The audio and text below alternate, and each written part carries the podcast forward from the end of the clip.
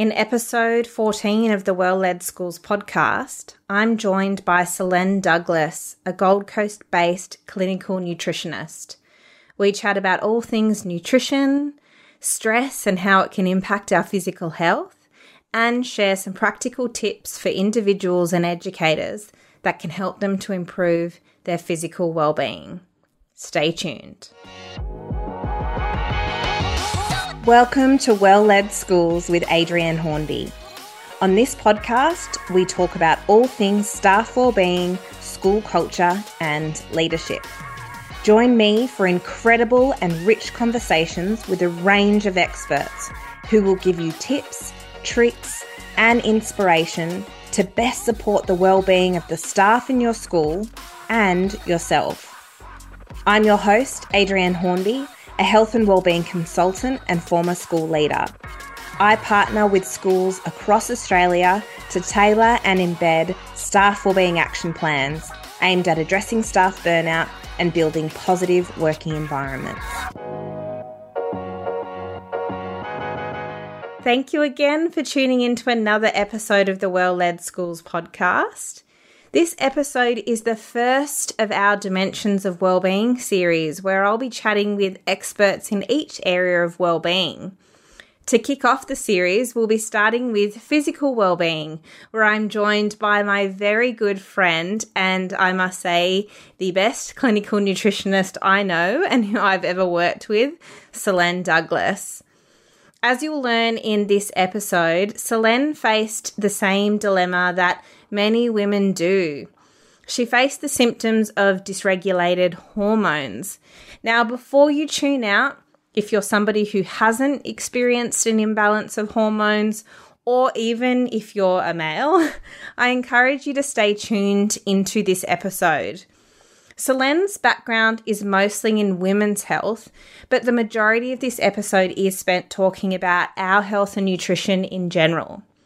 Similarly, I know too that if we work with or lead other women, they may be likely to experience a number of issues that Solaine and I discuss, including fertility struggles and hormonal imbalances, as these things just become more and more common, particularly in a high stress profession like teaching.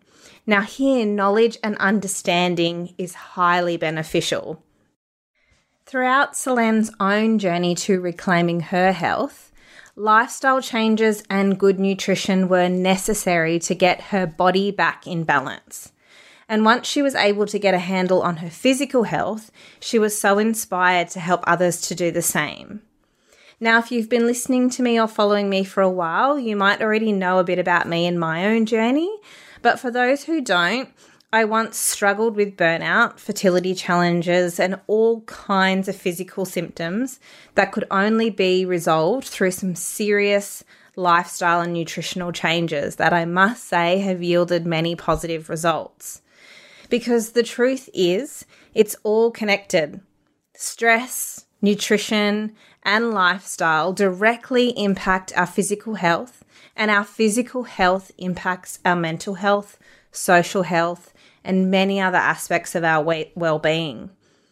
Physical health is truly at the foundation of it all, but of course, it's not the only dimension of our well being that matters.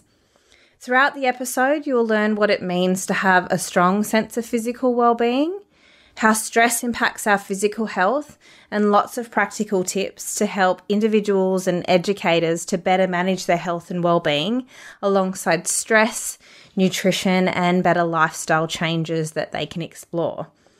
All right, that's enough talking from me. Let's dive right in. This episode is brought to you by our signature Well Led Schools partnerships, a 12 month program that brings leaders and staff together to create a shared vision for their school and empowers them to create an action plan that leads to needle moving changes in school culture and morale. Doors to our partnerships open only once per term. Stay updated on program openings and sign up for the waitlist at adriennehornby.com.au forward slash school hyphen partnerships. I'd like to welcome you to the podcast today, Solaine. Thanks so much for joining me. Thanks so much for having me. I'm super excited to chat to you. Oh, it's always good chatting to you. You're the health and nutrition guru in my eyes. Oh, you're too kind. All right, I thought I'd kick off our interview today asking you what's one thing you like to do to look after and support your health and or well-being?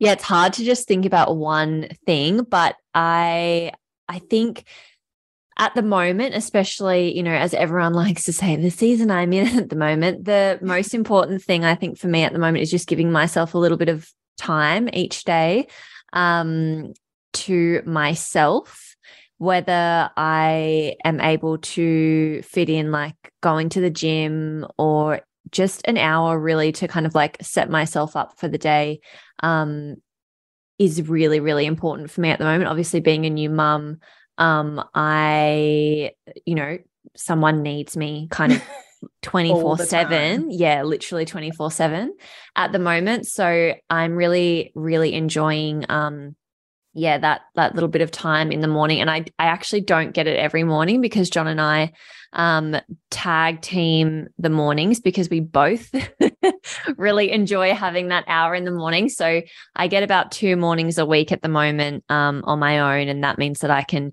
you know go and do a pilates class or go to the gym or something like that. And i honestly think i just feel so much better on those two days yeah, I think it's so important to connect with who you are as a person versus your job at the time, whether it's in your professional life or being a parent yes. um, or even a partner sometimes. Yeah, definitely. And it's just good to have those bits of time, I think, where you're not like giving, you know? yes, I 100% agree. And obviously, teachers and, and those working in schools listening are like, uh huh, because they have a total myriad of little people or mm. sometimes big people at them all day. So they would be getting it. They'd be nodding along. All right. So um, tell us a little bit about what you do, your journey, and how you came to support clients with their health and well-being. Yep, definitely. So I um, I, to start with what I do, I'm a nutritionist and I work with clients um, across different reproductive issues, really. So, like PCOS, endometriosis, thyroid, um, they're the main areas um, I guess women are experiencing those issues and they come to see us in clinic and it's all online um, since COVID, which has just been amazing because it means that I can connect with women all across Australia. We even have a few clients at the moment in NZ and the US as oh, well, oh, cool. which is amazing. Yeah, it's great to see that people are obviously seeking us out from overseas as well. Um, and like many health professionals, I think my sort of journey into what I'm doing now started with more of a like a personal issue. And I think that is very sort of cliche and common among nutritionists, naturopaths, and things like that within the health industry. So uh, I didn't finish school, you know, thinking that I wanted to be a nutritionist or anything like that. Um, I finished school and within four months went off overseas for a couple of years. And um, in that period of time when I was overseas, I went off the pill and didn't get a period back, but was overseas and kind of didn't really care, to be brutally honest. Like, I think I was just super young, and you kind of are like, that's in the too hard basket. While I'm over here, I'll sort of deal with that later. Uh, and then I did obviously finally come home back to Australia after two years away. And when I settled back into Sydney, where I was living at the time, I finally decided to get a handle on it. And I went to see a women's health GP because that just seemed, you know, sort of the norm, um, what I should do. And um, I went and saw that doctor, and she sent me away for internal scans and a bunch of different tests. And I thought, great, I'm going to get some answers here, and she's going to have some solutions for me. And when I went back to the follow up appointment, she basically said, Your hormones all look fine. Your internal ultrasound is also fine. There's no issues there. There's, you know, a couple of um, uh, follicles on the ovary, but you know, we don't suspect PCOS or anything like that. Um, no issues. Best thing for you to do, this is super common. We see it all the time. Best thing for you to do is just go back on the pill until you want to have a baby. Yeah, I know. That is the band aid of all band aids. I know. and, you know, working in clinic now, I'd love to say that that advice has changed, but we hear it all the time, which is mm. quite sad. Um, that, you know, there's been a lot of advancements, but we are still hearing some variation of that exact story all the time. Um, and basically, I left that appointment. I did, she handed me a script for the pill, but, you know, I didn't fill it because to me, it just logically didn't make sense that, okay, well, I, I'm obviously not getting a, an actual period while I'm on the pill. If I just keep taking it, am I not just like you know, sort of gambling a little bit with waiting to see what happens when I do reach that point where I want to start a family. I was 20 at the time, so that was just not on the horizon for me anytime soon. But I knew that someday, one day, that would be something that I wanted. Uh, and I didn't fill the script. I actually went to see a naturopath, and that just completely that was sort of my you know cliche turning point, catalyst event that really changed things for me. And I started thinking, hey, there really is something to this whole natural health thing because within six months of seeing her, I did have a period back.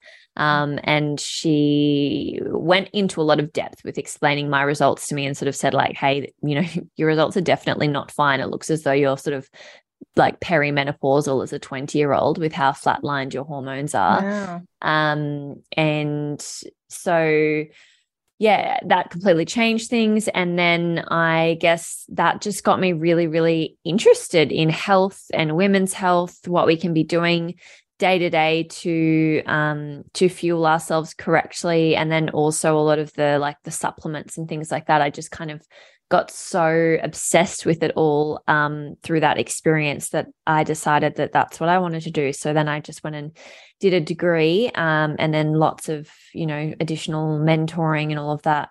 Um, and here we are, like nearly what, here 10, you are today, the expert. years later. Yeah. no.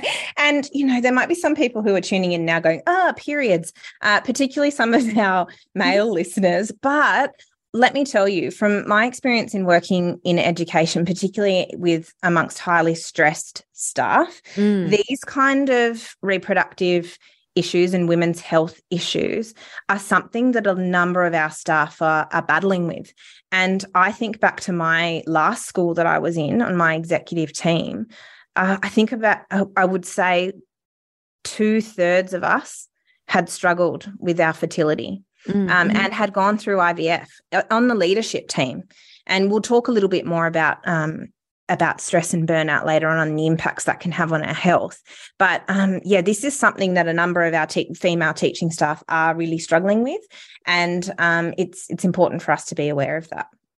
Yeah, definitely. I mean, I would say that you know, not there's there's always outliers for sure but the vast majority of clients that i'm working with that are going through ivf or have been really struggling to conceive are more often than not those high achievers mm-hmm. those really mm-hmm. a type super driven yeah uh, and go go go go go go don't stop um and and yeah we we definitely see that i think correlating mm. with um fertility yes. challenges Yes. And when I tell a story in a school, so many mm. women will come up to me afterwards and say, Yeah, I really struggled, or I did IVF, or I'm really struggling now. Um, so it can be a breath of fresh air to actually hear somebody talking about it and being open to listening as well. Yeah. All right. So our overall well-being is a complex combination of up to eight different codependent dimensions. And in this the last few episodes that I've been running, we've been looking at those eight different dimensions of our well-being. So that includes our emotional, occupational, social, spiritual, intellectual, environmental, financial, and of course, physical well-being. And the physical well-being dimension includes all areas of our health that relate to physical aspects of the body. So mm-hmm. such as our nutrition, exercise, lifestyle, overall health status, substance use, and more. So Solaine, I'm keen to hear your thoughts. How would you describe somebody who has a strong sense of physical well-being?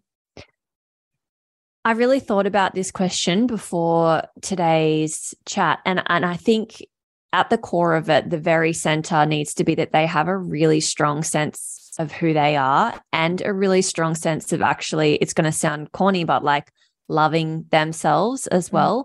Mm-hmm. Because we can go into kind of, you know, the what that then correlates to in terms of that kind of like physical manifestation of course like eating well moving your body getting mm. enough sleep all of that but if you don't have that you know strong sense of self and sort of like self love to begin with it's going to be very difficult for you to actually apply any of those other um, areas, if that makes mm. sense. Because and, and, maintain them and maintain, yes, mm. for sure. Mm. Because sure, you might go new year, new me. You know, this is obviously very timely. I don't know when this goes out, but we're at the start of a new year right now, and a lot of people set resolutions and goals and all of this.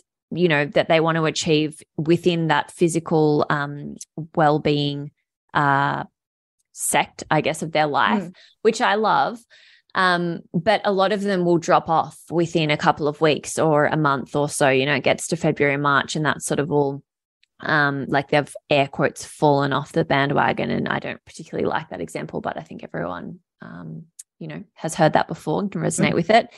Um, so I think it needs to start i guess with that strong sense of self and and self-love because that's going to allow you um a to know what you need but to be able to give it to yourself. And i think a really good example of this is you know all of us probably know that drinking alcohol isn't the best thing for our health particularly in excess. Um but even a couple of drinks uh, routinely isn't going to be good for us. We all know mm. that, right? But if we and and we might, you know, people do like your dry July or your whatever, and take a period of time off drinking. Or sometimes people tell themselves mentally, you know, I'm going to cut down. I know it's not good for me.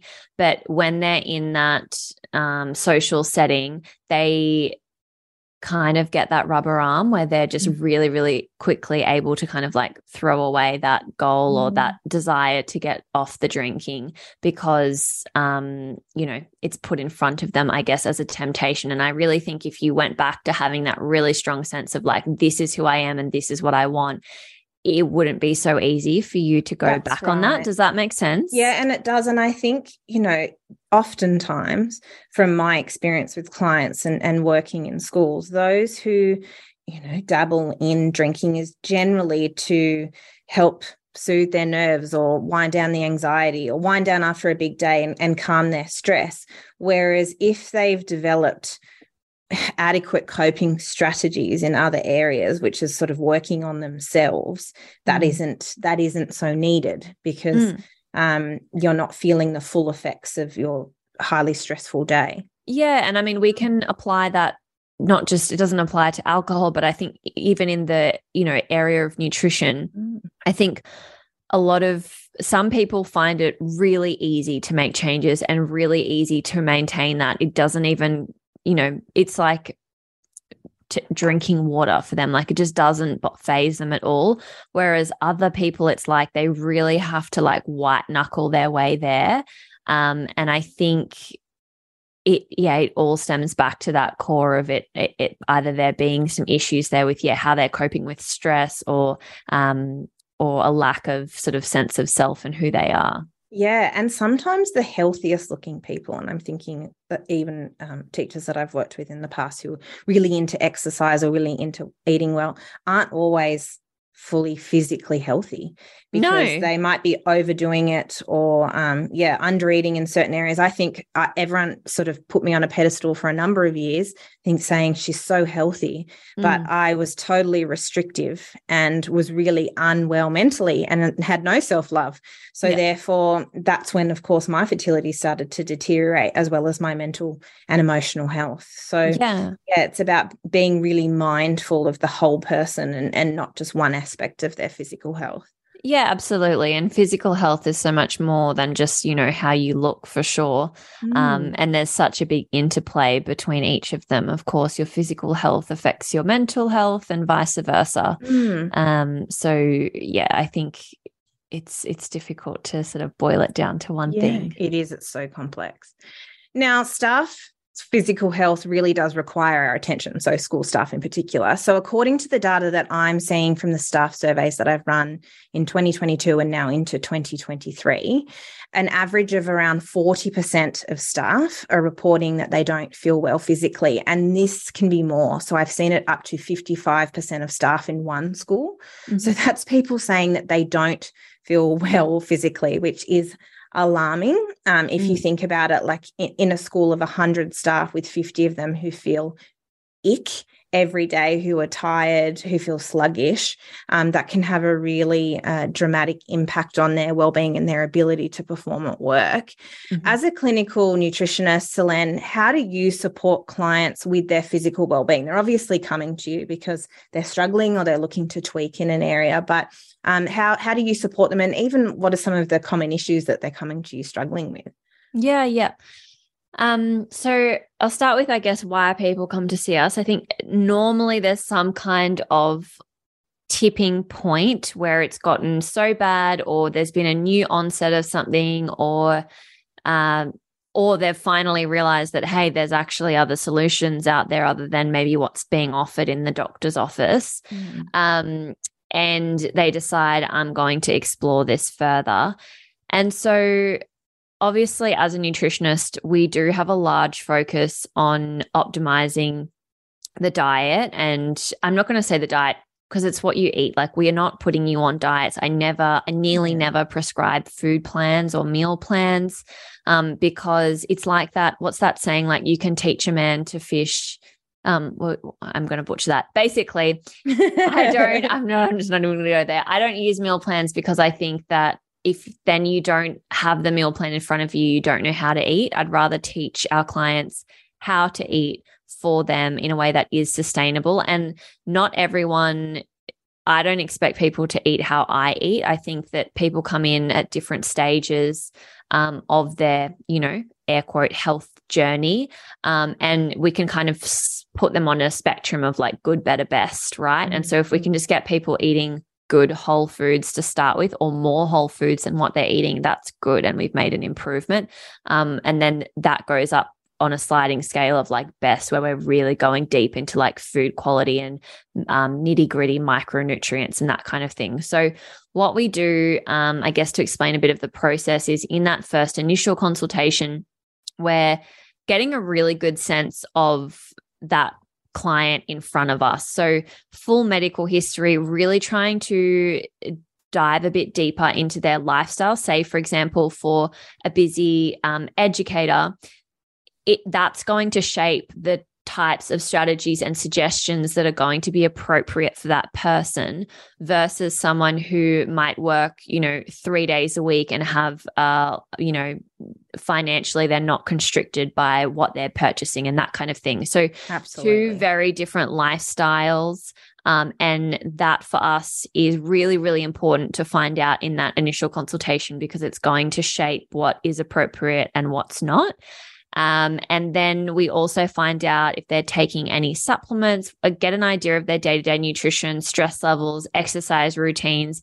And from that appointment, our goal is really to start implementing some of the foundational changes. So, as an example here, like um, if we have clients coming to us who are really fitting into that burnout picture. And they might not necessarily be coming to us and saying, I've reached burnout, right? Like they might be coming to us because their um, their PMS has gotten so bad or they've developed Hashimoto's or something like that, mm-hmm. as an mm-hmm. example. Um, but for us, we're really looking at like, well, what is what has got us to this particular point?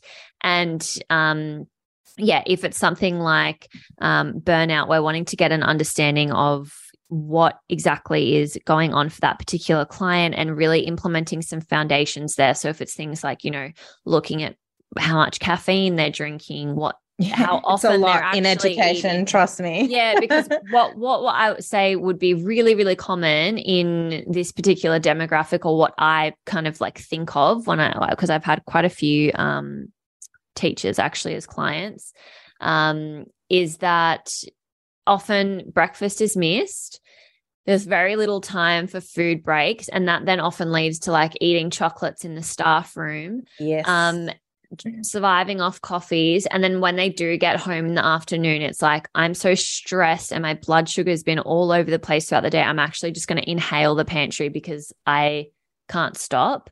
Mm. Um, and then you know so tired and kind of like rubbish that maybe you manage to get something in that's reasonable for dinner but probably not. And then like the whole cycle starts over again. Yeah um and so we're really trying in that first appointment to like identify kind of all those sorts of factors that are blaringly obvious to us um, that no supplement is going to fix, right? Like we ultimately need to correct those foundational pieces at least um, concurrently or hopefully before looking at any kind of supplementation. And then we'll always try and get blood tests done between your first and second appointment. So referring out to a GP. Um, and that process can be smooth depending on how um, open the GP is to working with nutritionists and naturopaths. Um, and then your second appointment's really dedicated to unpacking that blood test. And I think for a lot of the more type A types of clients, um, they love this appointment because it's such a great opportunity to provide some, I think, validation to how they're feeling. Um, mm. It explains a lot, but it also gives them really specific things to work towards.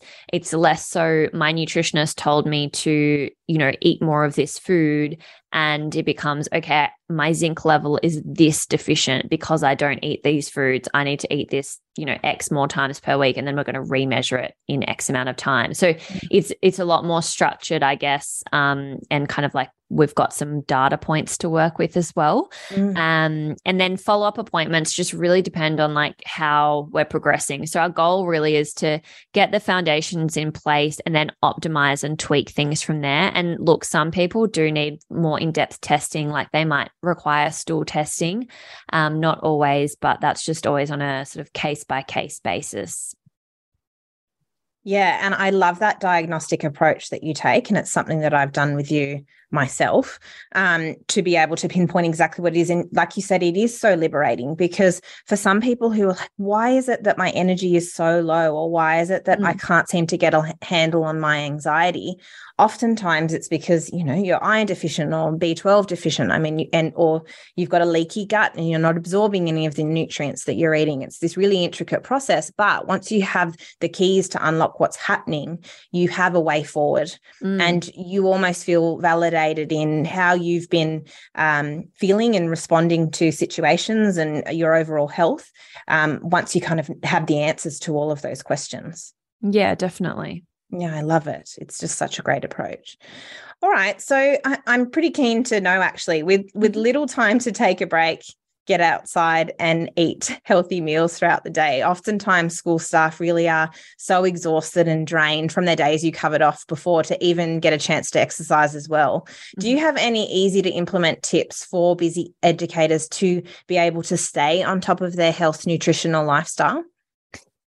Um, I think the well i think you'll also have the answers to this as well because you've actually been you know in the trenches doing this yourself for such a long time but um I think preparation is super, super important. I think from a nutrition perspective, um, when you live a very full life, you need to have some level of food preparation um, that you're doing. And for an educator, that's probably going to look like allocating a little time on a Sunday. It doesn't have to be all day, and it doesn't mean eating, you know, chicken, broccoli, and rice every single meal for the week. Um, you can actually make that food really, really exciting. But I think it's important to prioritize a couple of hours on a Sunday where you're organizing your meals for the week and doing a little bit of food prep. So, those nights or evenings when you get home, when you're so exhausted, you can actually get something out of the freezer that's going to be really healthy. And then maybe all you're doing is like steaming some vegetables to go with it. Um, I think food preparation is really, really important. And um, and from, easy to easy to grab things too teachers yeah like easy to grab to things. take out on the playground and you don't yeah. have to be in the staff room you can just eat it at your desk or um, while you're wandering around calling out to students for sure for sure like things like frittatas are a great option um, things that you can eat like one handed, really, and with like just a fork. You don't want to be getting any more complicated or messy than that. Um, but I do think preparation goes a long way, like roasting up some veggies, having some cooked rice at home, um, doing like a slow cook, something like that is really, really great. What other suggestions do you have? I think the preparation is key. I think finding little pockets of time to be able to move throughout the day yeah. outside is really important. Often we'll stay in our classrooms in our break and, you know, think we have to get things done. And maybe we do, but you'll probably be actually more productive later on in the day if you get out for a walk in your break yeah. um, in order to sort of invigorate some energy levels and get some vitamin D. We're under those sort of fake lights all day, mm. um, which is really no good. Like recharging out in the sunshine for about a 15 minute walk is something that I um, recommend. And even having walking meetings. Yeah. It's such a good idea. Um, to even leaders with your staff to be able to check in with them. Do you want to come for a walk with me at break time? Or I used to set up regular walks with my people each week. Um, or even you know walking down to grab a coffee whatever it might be uh, and then, as I said, you've got that extra energy later on in the day to be able to get things done. You're you're not actually less productive by taking a break. no, no, and I think we need to understand that we can't. It, there's just no possible way that we're going to be productive for every single minute of the day, right? Like mm. you need to actually take those breaks to be mentally refreshed and able to take on the rest of your day. And you're, you're no good to anyone when you're exhausted and, you know, not giving your best. Your brain's not working as well as it should. You probably don't have the patience that you normally do. Um, and that just bleeds out into all other areas of your life as well. Yeah. The other the other big thing for me is to really develop your sleep hygiene mm. um, to ensure that you get a decent night's sleep. Um, so sort of turning off all of the devices late at night, um, you know, switching to candlelight or red yeah. lights or low lights um, about an hour before bedtime, even reading before bed so that you can uh, get in and get those that solid eight hours. And for some, it's it's longer that you need, mm. particularly if you're feeling super exhausted and you are somebody who's recognized that you're experiencing or heading towards burnout. Sleep is just fantastic for the immune system uh, and of course for gut health and our stress levels um, and yeah. and our overall physical health it's so important yeah definitely i think sleep the foundational things are really like sleep making sure that you're actually eating you know three meals a day as well i think super super common with people that are overachieving and busy is almost like eating is a bit of a mm. waste of time that's kind of like the mindset around it is like well if i sit down or you know inhaling which i think perhaps there are instances where this might be required, but like, how efficient are you really at eating and doing your emails at the same time? Like, let's be honest, if you just sat down and only ate and then went and did your emails with two hands, A, you're not going to be spreading around like your so salad true. dressing all over the computer. but B, you're actually going to get that email done so much quicker and you're going to digest your food better, which means that you're going to have more access to the nutrients within that food. Um, and that's going to mean that at 3 p.m., you don't get that lull and you don't feel like reaching for the chocolate bar, right? Which yeah. does happen when we don't have good blood sugar control or we've skipped a meal because we've been so desperate to yes. um, be productive yeah, I think that as you were talking about too, that that food preparation is key, but also having better options for snacks available because yeah. I do remember I'd get to the afternoon and I would want to visit the staff room for the box of favorites that was always on the table. But when I had other options available to me in my office drawer, um, then that would be what I would go for. Um, yeah. And so uh, that was, I had to constantly keep reevaluating that because I get home and be like, oh my God, I ate 10 cr- crunchy bars. And Matt would be like, what? um, and so then in the food prep the next weekend, we would put together um, some kind of snacks, whether that was, you know, it's a bit hard. We can't have nuts at school, but yeah, even just better options for fruit with a healthy fat, um, yeah, crackers and hummus, those kind of things. Yeah, yeah, definitely. Yeah. All right. I'm I'm interested to know what would you like to see make its way into the school curriculum early to support health, nutrition, and or exercise or lifestyle? I think it would be great to actually teach kids about eating real food. I I think something I I guess I struggle with a little bit is when I am working with clients and you know teaching them how to eat because it's almost like you're at uh, you know 30 or 40 a lot of these clients are like relearning how to eat real food. And then they'll say oh yeah but my kid won't eat that at dinner time. And i understand in a sense that you know they've they've been conditioned to eat so or you know yeah eat certain foods and develop a certain palate. But it's sometimes mind boggling to me that you know they're having these revelations and understanding about like what is real food and what is helping my health and what is not helping my health but that then doesn't cross correlate to well yeah. i should be then feeding my children these foods as well so i think for me if if we can't um you know we can't be necessarily making those changes in each individual family. It would be really great to be teaching kids about real food early on um and and really like creating that differentiation between what is a food like product and what is a food because i think that's where we've gone so wrong and if that's not changed i think where we're going to really continue to go wrong with I our long-term health. I agree. And, and, just because it's on the food pyramid sorry doesn't mean that it is a whole no food.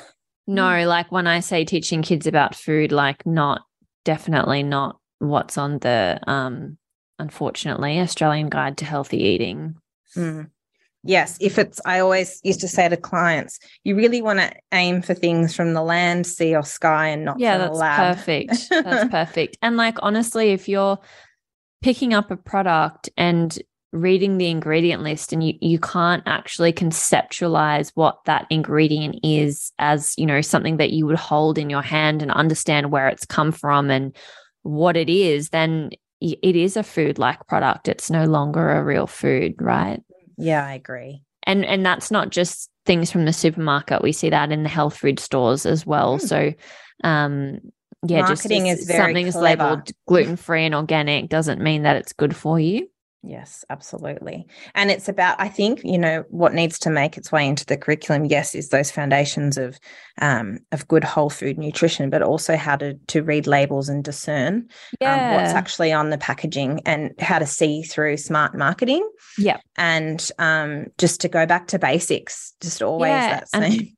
I think also like getting kids to develop an understanding of how food makes them feel, right? Because mm I think this often happens later in life where we start to go, hey, maybe I actually feel really sleepy when I eat a bunch of grains. Like I'm, you know, not necessarily saying that we should or shouldn't eat grains by saying this, but often people will say, like, hey, when I eat that huge bowl of rice, I feel like I need a nap afterwards. Or when I eat that big bowl of lollies at that birthday party, I get stomach cramps after. Like, I think we really need to be teaching kids about how food is making them feel and and really those physical effects that they're yeah. noticing versus like hey when i ate that um those you know sausages and veggies i felt really good and i had energy and my gut felt really good afterwards i didn't feel sick right mm. um i think that's super super important yeah mindful eating mm. yes i love it all right, I want to pivot a little bit now to talk about stress because stress really does have a huge impact on our physical health, just as our physical health has an impact on our stress levels. So, according to the data that I've collected in 2022 using those school surveys in across Australia, what I'm seeing is that an average of around 65% of school staff are reporting feeling stressed, worried, or anxious, often to multiple times in their day. In some schools, that's up to close to 80% and an average of 57% of school staff are reporting burnout or multiple symptoms of burnout. Again that that can reach up to around 70% in some schools but be as little as 26% in others. So it, it's really varied but again on average it's around 57% so a, a, big challenge. And I know you work with a lot of women, including um, I was one of them once upon a time, mm-hmm. uh, around um, managing our stress levels and the impacts of stress. So, what are some common health challenges that you see in clinic that could be attributed to long term, chronic, or unmanaged stress and burnout? Pretty much all of them. um, you are the stress. You're at the stress clinic. well, you know, I think it's just something that's super prevalent in our you know in our lives now um mm. we're doing all the things there's a lot of pressure and i think also it's it's super multifactorial right? Like i think that we've got some huge benefits with social media and things like that but then i also think there's a huge amount of um pressure to you know like keep up with the joneses and that kind of thing. And we've got also like pressure to probably succeed in work and succeed at home and manage our social life and our finances and all the rest of it. So we've we've kind of got it like coming at us from lots of different um angles and to varying degrees like i think it's um it's not possible for us to ever eliminate stress and i think that that there's um, good reason for that of course as well and, and, it can be extremely beneficial it allows us to perform and get things done mm-hmm. and mm. Um, and it's not all bad. Like there are some amazing advantages to experiencing that um, that stress surge in our body, that cortisol surge. But when it becomes chronic, is when it does become an issue. And I think um, nearly any particular condition, and I'll go through some of them that I would see in clinic, could 100% come back to stress. Um, and I'd say, you know, 90% of the time in varying degrees, it does. Like for some clients, that might be like the main thing driving their health issue. But for others, it might be like, okay, there's a lot of other things going on, but we can see that there's this little, um, sort of contributor here where there is a bit mm. of a stress issue, right? So I think it's not to say that for everyone, this is kind of like the core of what's driving it for them. But I think for yeah for a lot that that it is mm. um so for example, we have a lot of clients at the moment with PCOS. Um, that particular condition can be driven by adrenal issues. So, adrenals being the two little organs um, sitting on top of the kidneys that produce our cortisol and adrenaline. So, chronic stress can lead to dysregulated production in our stress hormones. Um, and that can cause um, issues with our androgen production.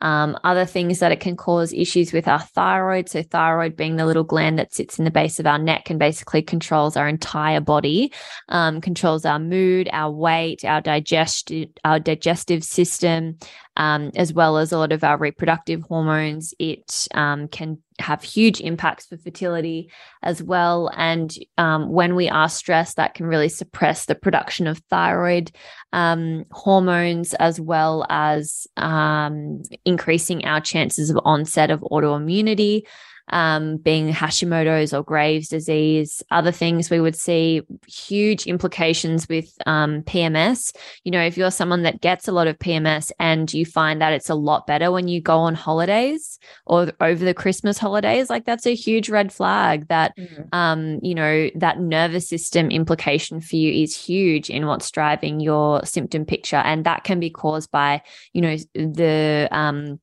additional cortisol output, therefore suppressing progesterone, um, which then, you know, messes with the balance of our estrogen levels. It also impairs liver function. We would also see with stress that it's actually going to increase the liberation of glucose from the liver, which is going to mean that we're more likely to develop insulin resistance. So obviously that's linked to PCOS and metabolic syndrome and weight gain and um, all the things, right? Like that can also be a mm-hmm. contributor in non alcoholic fatty liver, which, you know, if you were diagnosed with something like that, you're not going to go, oh, it's at least, you know, probably partially stress related, right? Like, um, it's so multifactorial and then i think the other ways that are less direct is you know when we're stressed we are probably not going to be eating the best things for us because we're going to be craving more sugar maybe we're going to want to take that edge off with alcohol um, yeah, we haven't right? been so, sleeping well, and yeah, and we're not sleeping yeah. as well. We um, have more trouble getting to sleep, so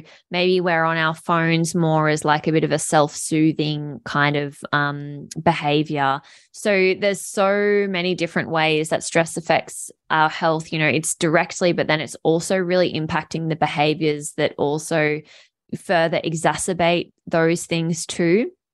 Um, with our digestive system, for example, when we're stressed, that's going to suppress our gastric secretions, which is going to leave our gut more susceptible to developing infections and unmanaged parasites and bacterial overgrowth, which is then going to lead to IBS. Like, again, if you got Rashes, diagnosed with IBS, yeah, psoriasis, um, rosacea. this sounds great, doesn't so it? I'm like, you know, what isn't caused by stress, yeah. right? And it's not to say that if you have any of these, that stress is the mm. the thing. Um, it's probably multifactorial. Like I nearly never find that it is one thing. Perhaps yes. it started with one thing, um, but usually it's a combination of different factors that gets you um, to that health crisis point. Yeah, absolutely. And everything links is interlinked and um, flows into one another when it comes to our health. For sure. It's like a snowball effect. Yeah. So, what are some of the symptoms of chronic stress that could be red flags if uh, mm-hmm. you know somebody's listening in going, "Oh, maybe that could be me." That might be worth investigating or seeking support from a health practitioner for. Yeah, yeah. I think um some of the more obvious things are like, you know, trouble falling asleep, trouble staying asleep, um, waking up feeling groggy in the morning after a full night of sleep. That is a really, really big one.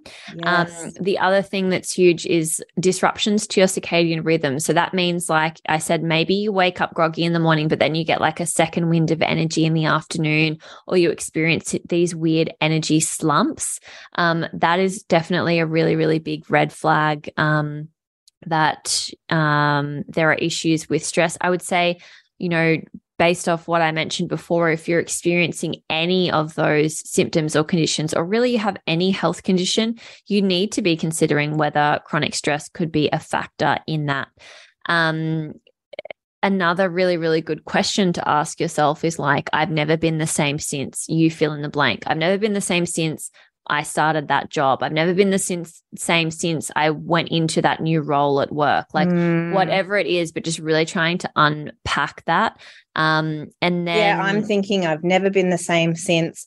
I um, had a critical incident with a student. There'll be people listening along who've had a traumatic experience with a student, mm. um, and then that that begins to be the onset of of stress yeah. and unmanaged um, in that unmanaged situation. Mm, mm-hmm. Yep. Yeah. So that that's a really important question to ask. Um, but I think the really, really importantly, it's like that energy dysregulation um, and dysregulation in our sleep wake cycle. That's a really good sign um, mm-hmm. of chronic stress being an issue. Um, a lot of people notice like quite extreme either salt or sugar cravings as well. Yeah. Yeah, I think the um the feeling exhausted even though you've come home and crashed is a big mm. one. It's something that i read in the surveys all the time yeah. uh, and people won't necessarily recognize that they have burnout but they'll tick these multiple symptoms of burnout. So they've mm. got they've got the physical ailments so they've got skin rashes or irritated guts or high blood pressure. Um, they're tired and exhausted all of the time. They're uh, forgetful and then they're sort of their memory slipping away. Maybe mm-hmm. they're becoming easily irritable. And they go oh no but i'm not burnt out like yeah, yeah, yeah. okay um you might not recognize that you are but you've got multiple symptoms so you could very yeah. much be at risk but the thing that i kind of push in schools is you know it's about managing the stress that's really important because as you said stress is a normal part of life and it's kind yeah. of um, inescapable now in modern day life and in in the teaching profession but it's of course how we practically balance that out and and manage our health as well yeah, and I think as well, I don't know if you, there's I think there's different personality types as well. Like some people are really yes people to their mm. detriment. Mm. Um and so that's I all teachers. yeah, it's also important to like acknowledge those areas mm. as well, I think, in where you can actually hopefully yes. start to set boundaries. Yeah, flex mm. that boundary muscle and start saying no to people.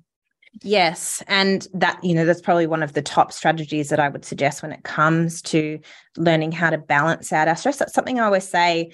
Um, you know, I live a quite a stressful lifestyle. That's something that in many ways I choose to do. I, I think that I enjoy being busy, and we don't have to get into why that is. but um, I always say, all right, if I've had a particularly stressful day or week, what am I going to do to counteract that and balance yeah. it out and activate that parasympathetic nervous system to calm down the sympathetic nervous system with more relaxing and calming activities so that my body goes, all right, yep, things were really busy but then they're also quite calm at other times too and she's relaxed and she's safe yeah. and then can therefore recover what are some practical ways um, that listeners can manage their stress from a nutrition um, and even a lifestyle perspective?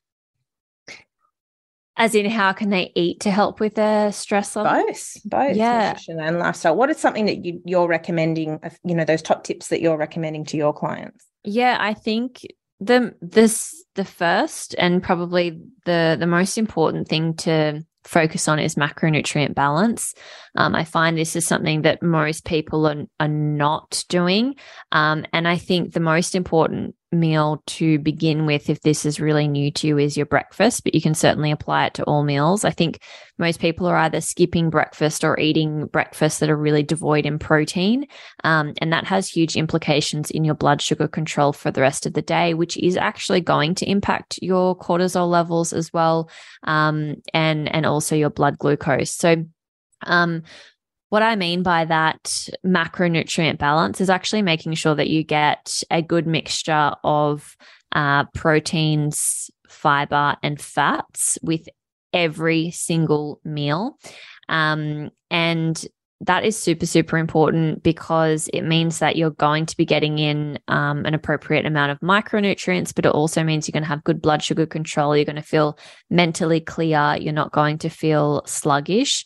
And depending on your you know, height, body size, exercise regime, the amounts are going to differ greatly.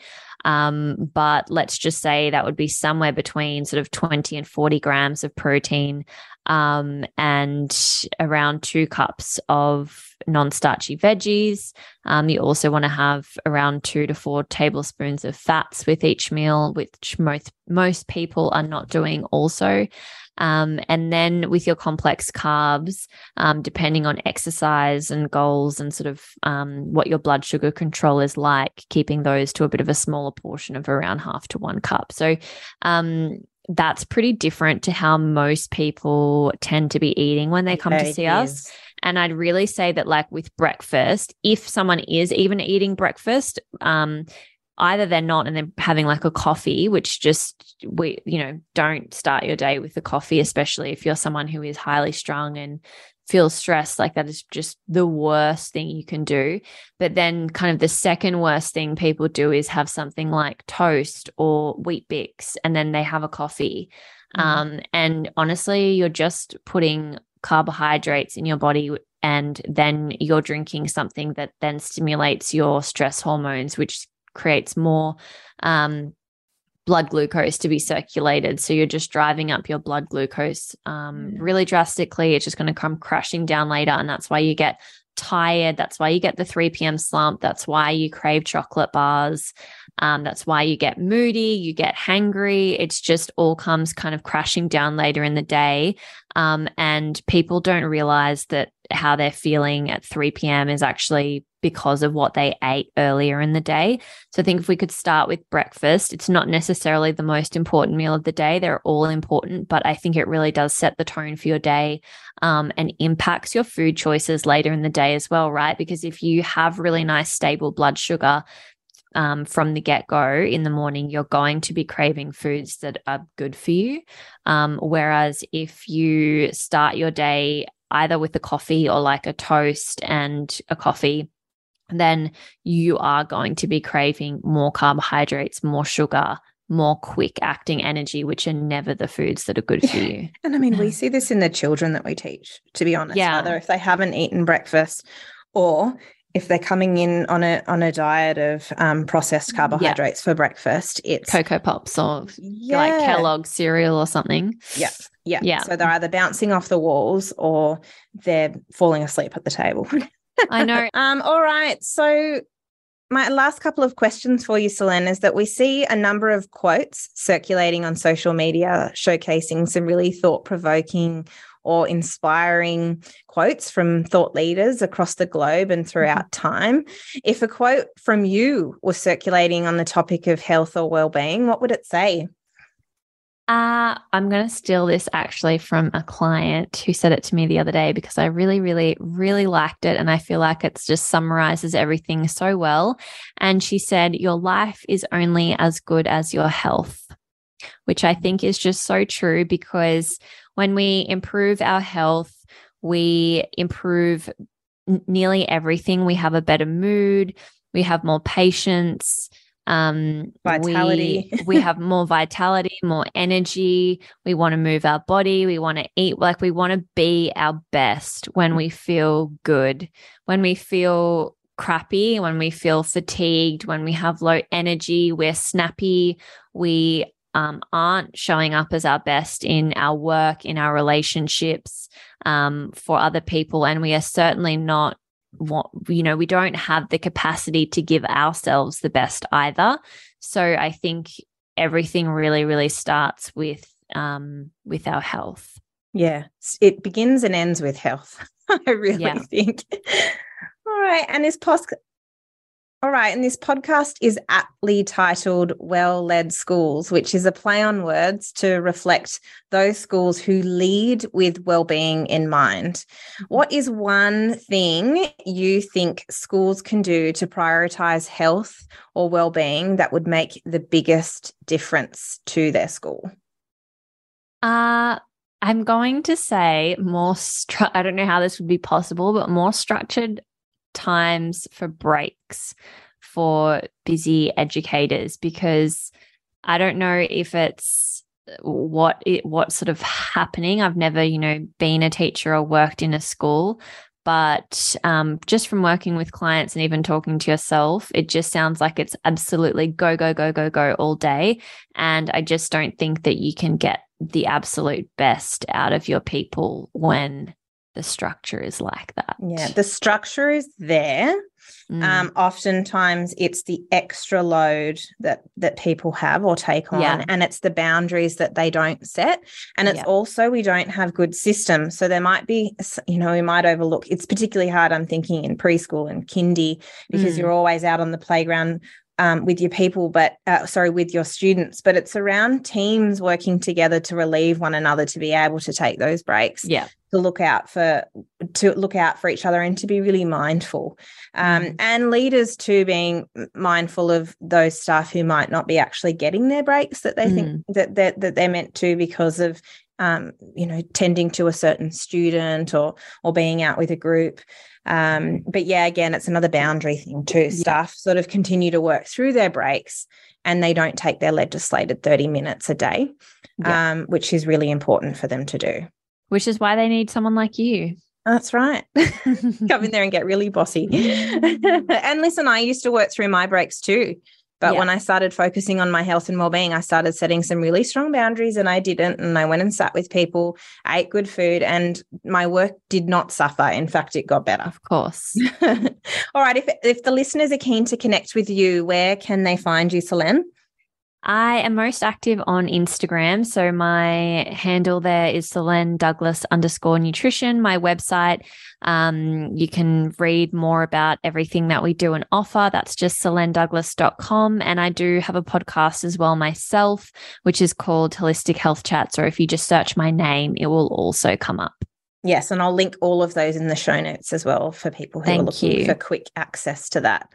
Well, thank you so much for joining me, Solaine, today. It's been amazing to hear all of your um, amazing wisdom on all things health and nutrition and lifestyle. You're you're a holistic uh, practitioner. Of course, you've got holistic health chat, so it makes sense that you dabble in all of those areas. But so many teachers, educators, and leaders listening today could really, and I know really take away a lot from what you were talking about. So thank you again for your time.